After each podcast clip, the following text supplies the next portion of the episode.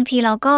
ตัดพ้อกับชีวิตเหมือนกันนะคะ ว่าเออหรือว่าเราเนี่ยไม่ควรจะมีชีวิตอยู่ต่อไปเลย เวลาที่เรา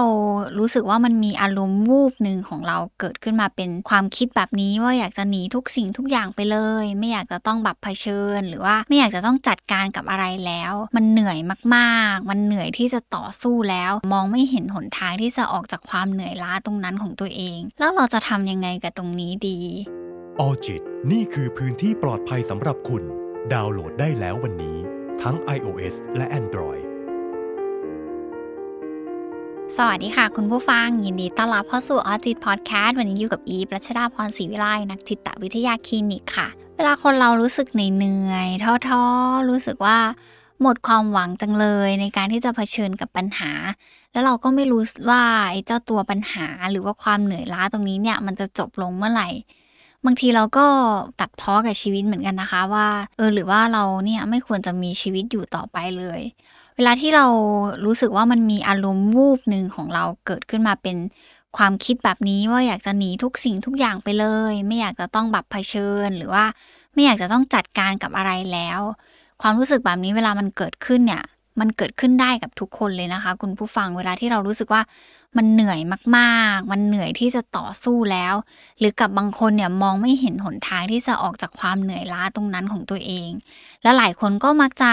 เลือกออกจากความฝันหรือความตั้งใจที่มีอยู่เวลาที่เรารู้สึกเหนื่อยล้ามากๆ ขณะที่บางคนก็อาจจะยังคงอดทน แล้วก็ต่อสู้กับมัน เพื่อให้ตัวเราเองสามารถค่อย ๆ ก้าวผ่านตรงนั้นไปได้ แต่ก็มีอีกหลายคนนะคะที่รู้สึกว่าอยากจะจบชีวิต อยากจะจบปัญหาของตัวเองลงไปตรงนั้น ไม่ว่าจะด้วยเหตุผลหลายอย่างหลายประการที่มันจะรวมมาเป็นเราในการเลือกตัดสินใจในการทำอะไรบางอย่างก็ตาม แต่วันนี้ทางอีฟแล้วก็ออจิตขอเป็นกำลังใจหนึ่งแล้วก็ขอเป็นส่วนหนึ่งที่ทำให้คุณผู้ฟังหลาย ๆ ท่านที่รู้สึกว่ามันเหนื่อยมันท้อเนี่ย ก้าวผ่านกับปัญหาที่มันอยู่ตรงหน้าได้ บางทีที่เรารู้สึกว่าแบบมันเหนื่อย อาจจะไม่แน่ใจว่าแต่ละคนให้คำนิยามของคาว่าเหนื่อยเป็นในรูปแบบไหน มันอาจจะไม่ได้เหนื่อยแค่ร่างร่างกายอย่างเดียว แต่มันอาจจะหมายถึงความเหนื่อยใจ ความท้อใจ ความหดหู่ในจิตใจของเราด้วยหรือเปล่า แต่ถ้าสองอย่างนี้มันมาพร้อม ๆ กันเนี่ย บางทีตัวเราเองก็ไม่สามารถแบกรับมันได้ เราก็จะรู้สึกว่าโอ้ถอยดีกว่า พักดีกว่าหนีจากตรงนี้ดีกว่าแล้วยิ่งทำอะไรที่เรามีมุมมองว่ามันเหนื่อยทั้งกายหนีทั้งใจ แล้วมองออกไปทางข้างหน้าที่มันอยู่ไกลแสนไกลเนี่ย เราก็มองไม่เห็นอนาคตที่มันจะต้องออกจากตรงนี้ได้เลยเนี่ย บางทีมันก็ท้อกันบ้างนะคะ คุณผู้ฟัง มันก็ท้อจนรู้สึกว่าแบบ แล้วเราจะทำยังไงกับตรงนี้ดี ถ้าเรามีความเหนื่อยล้าในรูปแบบนี้เนี่ยวิธีการที่จะช่วยคุณผู้ฟังได้ง่ายที่สุดเลยก็คือการกลับมาสำรวจตัวเองก่อนว่า เอ๊ที่ผ่านมาตัวเราเองเนี่ยเราเหนื่อยร่างกาย เราพักผ่อนเพียงพอหรือเปล่า เรากินอาหารที่มีประโยชน์ไหมหรือเรามีการออกกำลังกายให้ร่างกายเราสามารถฟื้นฟูหรือเปล่า เชื่อไหมว่าคะว่าคุณผู้ฟังการที่เราได้นอน 8 ชั่วโมง เต็ม อย่างมีคุณภาพเนี่ยมันจะเป็นการที่เรากลับมาฟื้นฟูทั้งร่างกายและจิตใจของตัวเราเองได้ดีเลยทีเดียวแหละ แต่ถ้าตัวเราเองได้แค่แบบงีบหลับแม้จะ 8 ชั่วโมงอยู่บนที่นอน แต่การนอนหลับพักผ่อนจริง ๆ มันไม่ได้คุณภาพเลยเนี่ย บางทีความเหนื่อยล้าทางด้านร่างกายมันก็ไม่ดีขึ้น มันก็จะมาบวกกับการที่เราเหนื่อยทางด้านจิตใจอีก พอเหนื่อยกายเหนื่อยใจมันเหนื่อยล้าเต็มทนมากๆเลยเนี่ย บางทีตัวเราเองก็ รู้สึกว่าตัดพ้อชีวิตเนาะว่าไม่อยากจะอยู่ต่อละ มันมองไม่เห็นหนทางเลย เพราะฉะนั้นแล้วเนี่ยถ้าเรารู้สึกได้ว่าตัวเราเองเริ่มเหนื่อยกาย เริ่มเหนื่อยใจ ควรหาเวลาพักผ่อน แล้วก็การนอนพักผ่อนที่ดีที่สุดเนี่ยควรเป็นการนอนพักผ่อนที่มีคุณภาพ ดูแลร่างกายของตัวเอง เพื่อให้กลับไปดูแลจิตใจของตัวเองได้ด้วย หรือถ้าคุณผู้ฟังบางท่านเกิดเป็นความรู้สึกว่ามันท้อ ความเหนื่อยมันมาพร้อมกับความท้อและทำให้เราตัดท้อกับชีวิต บางครั้งเราอาจจะรู้สึกว่าปัญหาที่แก้ไขเนี่ยมันจะไม่มีทางจบสิ้น อุปสรรคก็ดูเยอะ เสียจนที่เราจะทำความเข้าใจมันได้ หรือว่าเราจะก้าวข้ามผ่านมันได้หมดไหมมันทำให้เรารู้สึกท้อใจแล้วก็อยากจะเดินแบบหนีหนีไปไกลๆอยากจะหยุดเอาไว้แค่นี้อะไรเงี้ยเรื่องแบบนี้มันเกิดได้ในแบบ การทำงานที่เป็นการทำงานประจำค่อนข้างเยอะนะคะ คุณผู้ฟัง ซึ่งวิธีการที่เราจะดูแลตัวเอง ถ้าเรารู้สึกว่าเราท้อเราเหนื่อยแล้วเราเริ่มตัดพ้อตัวเองเนี่ยเราอาจจะกลับมารับมือกับความคิดด้านลบของตัวเองก่อน เพื่อให้สุขภาพจิตของตัวเราเองค่อย ๆ ดีขึ้น เริ่มต้นด้วยการที่เราแบบทำอะไรเพื่อตัวเอง เพื่อดึงตัวเองออกจากความคิดด้านลบนั้นของตัวเอง เช่นแบบ หาเวลาให้ตัวเองได้ออกกำลังกาย ไปโฟกัสสิ่งใหม่ ๆ ไปทำอะไรใหม่ ๆ ให้กับตัวเอง เพื่อช่วยผ่อนคลายความเครียดได้ด้วย หรือแม้กระทั่ง การพยายามเขียนบันทึกประจำวันหรือเขียนไดอารี่สิ่งที่มันเกิดขึ้นเป็นความรู้สึก แล้วเราสามารถแบบดึงมันออกมาแล้วทำเป็นการระบายความรู้สึกด้วยการจดบันทึกลงไปเนี่ย พยายามมองหาด้านบวกของสิ่งที่มันเกิดขึ้นของปัญหาของตัวเองเนาะว่าแบบ เออมันมีด้านอื่นที่มันเป็นด้านดี ๆ บ้างไหมกับปัญหาที่เรากำลังเผชิญอยู่ณตรงนี้ จริง ๆ การมองหาด้านบวกเนี่ยมันจะเป็นวิธีการที่ทำให้คุณผู้ฟังเนี่ยเติบโตขึ้นได้ด้วยประสบการณ์ได้ด้วยความรู้สึกสิ่งที่อยากจะย้ำก็คือ แม้เราจะรู้สึกเหนื่อย แล้วก็ท้อการวิ่งหนีปัญหา หรือการพยายามตัดพ้อตัวเองเนี่ย มันอาจจะไม่ใช่ทางออกที่ช่วยให้เราสามารถก้าวผ่านตรงนั้นไปได้ แต่การกลับมาดูแลตัวเองกลับมาทบทวนตัวเองต่างหาก จะเป็นวิธีการที่สามารถช่วยให้เรากลับมามีสติ แล้วก็เลือกวิธีการในการจัดการปัญหาให้มีประสิทธิภาพด้วย แต่ถ้าเจ้าก้อนความรู้สึกเหนื่อยล้า มันมาจากความรู้สึกสับสนในตัวเอง แล้วทำให้เรารู้สึกท้อแล้วก็ตัดพ้อกับชีวิตเนี่ย มันจะมีช่วงชีวิตหนึ่งของคนเราเนี่ยที่จะรู้สึกสับสนกับตัวเองว่า จะต้องเลือกทางเดินชีวิตในแบบไหนดี บอกเลยว่าแบบคุณผู้ฟังไม่ใช่คนเดียวที่กำลังเผชิญกับความรู้สึกหรือว่ากำลังเผชิญกับปัญหาแบบนี้ที่แบบเราไม่รู้ว่าอนาคตมันจะเกิดอะไรขึ้น เราก็เลยเลือกทางเดินกับชีวิตไม่ได้ มันก็เลยเกิดเป็นความสับสนเต็มไปหมดเลย แล้วถ้าเรารู้สึกว่าเจ้าความรู้สึกนี้มันเกิดขึ้นแล้วทำให้เราเครียดกับการใช้ชีวิต ก็ขอให้เริ่มต้นจากการที่กลับไปที่จุดเริ่มต้นของความสับสนตรงนั้นของตัวเอง กลับไปที่เป้าหมายที่เราวางไว้ก่อน แล้วก็มองหาให้เจ้าก้อนของความสับสนว่ามันมีกี่ทางเลือกที่เรากำลังสับสนกับมันอยู่ แล้วเอาเจ้าก้อนความคิดตรงนั้นของตัวเราเองมาชั่งน้ำหนักดูว่า ความสับสนที่ว่ามันมีห้าทางเนี่ย แล้วมันมีทางไหนบ้าง ที่มันมีข้อดีข้อเสียมากน้อยแตกต่างกันไป แล้วถ้าเราเลือกทางนี้แล้วเราจะเห็นตัวเองเป็นแบบไหน แล้วถ้าเราเห็นตัวเองเป็นแบบนี้เราจะชอบตัวเองไหม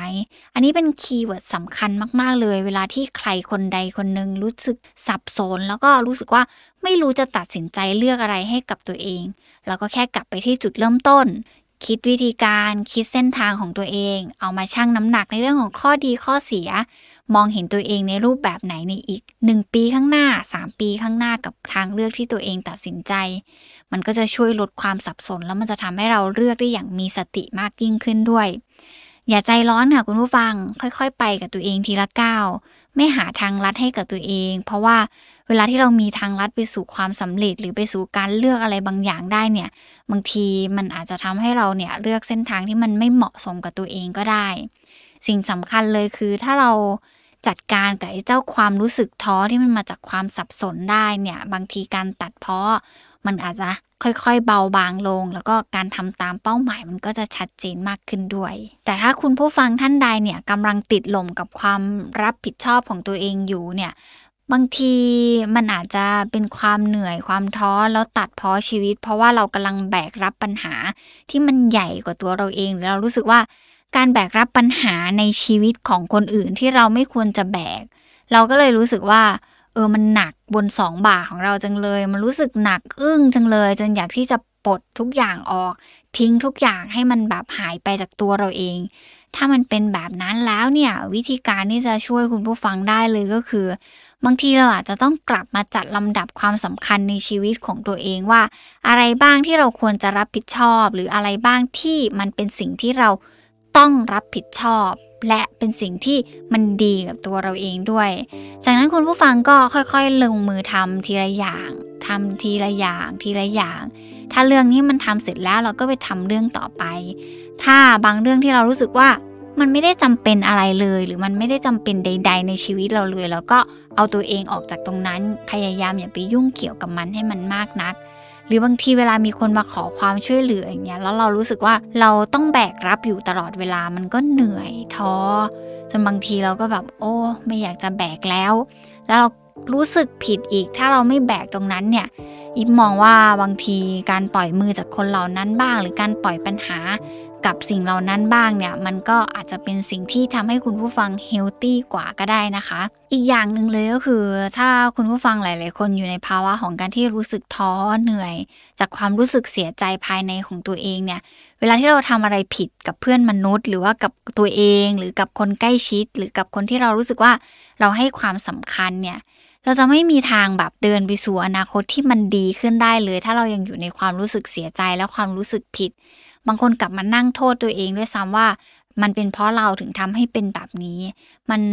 ไม่ได้ช่วยให้ตัวเราเองเนี่ยก้าวผ่านตรงนั้นไปได้ มันมีแต่จะทำให้เราแย่ลง แย่ลง หนทางที่ดี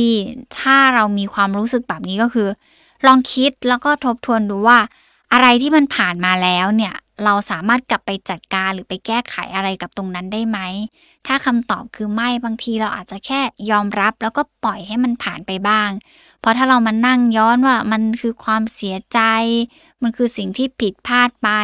มันมีแต่จะบั่นทอนความรู้สึกของตัวเราเอง แล้วเราเองก็จะรู้สึกท้อเหนื่อยกับอนาคตที่เราเรามองไม่เห็นเลยว่ามันจะจบสิ้นเมื่อไหร่ไอ้ความรู้สึกแบบนี้เนี่ยแต่เอาข้อผิดพลาดตรงนั้น หรือเอาความรู้สึกแย่ๆตรงนั้นเนี่ย มาวางใหม่ มาสร้างใหม่ แล้วก็จำไว้ว่าความสำคัญของการที่เราจะเปลี่ยนแปลงตัวเองได้เนี่ยมันก็เกิดจากตัวเราเองนี่แหละ แต่ถ้าเรามานั่งโทษตัวเองเนี่ยการเปลี่ยนแปลงตัวเองให้มันไปในทิศทางที่ดีมันก็จะไม่เกิดขึ้นด้วย เหนื่อยได้ท้อได้ แต่ยังไงก็ต้องลุกขึ้นมาสู้นะคะผู้ฟัง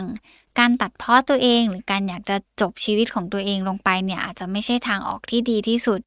เราทำงานหนักทุกวันเราเผชิญกับปัญหาเหล่านี้ในชีวิตมาค่อนข้างมากมายอยู่แล้ว เราก็อาจจะมีเหนื่อยบ้าง มีท้อบ้าง หมดกำลังใจบ้าง มันเป็นเรื่องธรรมดาของมนุษย์มากๆเลย แต่เราทุกคนมีทรัพยากรในตัวเอง ในการที่จะรับมือกับปัญหาที่มันหนักอึ้งแบบนี้อยู่ทุกคน ขึ้นอยู่กับว่าตัวเราเองเนี่ยจะรับมือกับความรู้สึกเหนื่อยล้า หรือความรู้สึกท้อแท้ของตัวเราเองได้ยังไงบ้าง แล้วเราจะฮึดสู้ ขึ้นมาอีกครั้งเนี่ย หลังจากที่เรารู้สึกผิดหวังได้ยังไงบ้าง ลองปล่อยให้จิตใจเราเนี่ยได้พักแล้วมันรู้สึกดีขึ้น แล้วก็ค่อยๆ กลับมาสู้กับมันต่อก็ได้อิบชอบคำนี้มากๆ แล้วก็ถือเป็นคติประจำใจของตัวเองมาโดยตลอดว่า จริงๆ คนเราเนี่ยมันล้มได้ แล้วก็ลุกขึ้นได้ ถ้าเรารู้สึกว่าวันนี้เราล้มแล้วเรายังลุกขึ้นเดินต่อไม่ได้ แล้วก็ค่อยๆ คานมันไปแบบนั้นล่ะค่ะ วันหนึ่งที่เรารู้สึกว่าเราคานแล้วเราเริ่มมีพละกำลังในการที่จะลุกยืนอีกครั้งหนึ่งเราก็แค่ค่อย ๆ พยุงตัวเองขึ้นมา